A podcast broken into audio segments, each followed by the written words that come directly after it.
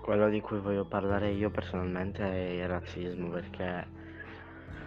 non lo so, insomma, questa cosa un po' mi tocca personalmente siccome sono di origini rumene, quindi ho sempre tipo molte volte il, molte volte subisco scene di razzismo, tipo chiamano rumeno di merda, una cosa del genere, quindi eh, dà un po' fastidio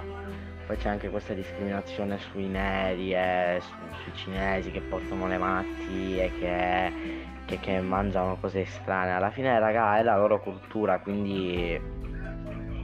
funziona così.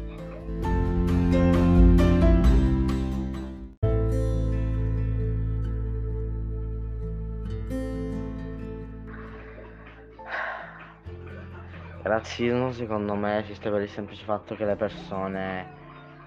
hanno, cioè non è che hanno, pensano che queste persone possano fare del male non solo all'aspetto culturale ma anche all'aspetto fisico di quel paese o di quella stessa persona, quindi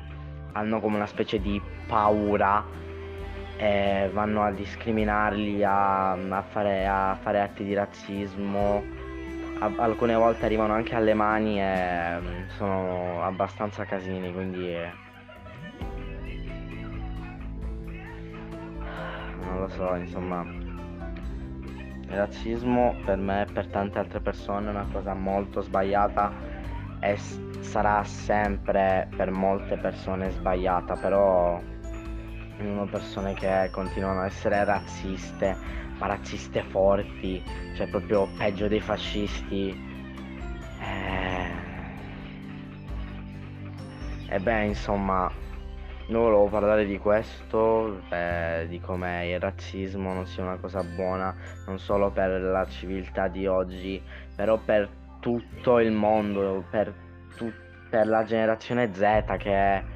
sono i primi che cercano di combattere contro il razzismo e cose del genere. Perché se sei razzista puoi anche arrivare ad uccidere una persona, cioè una persona succedono molti casini. Poi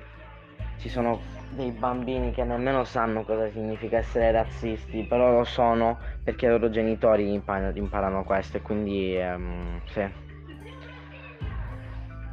È una cosa che capita in tutto il mondo che però deve essere fermata al più presto, almeno è quello che penso io, poi non so gli altri.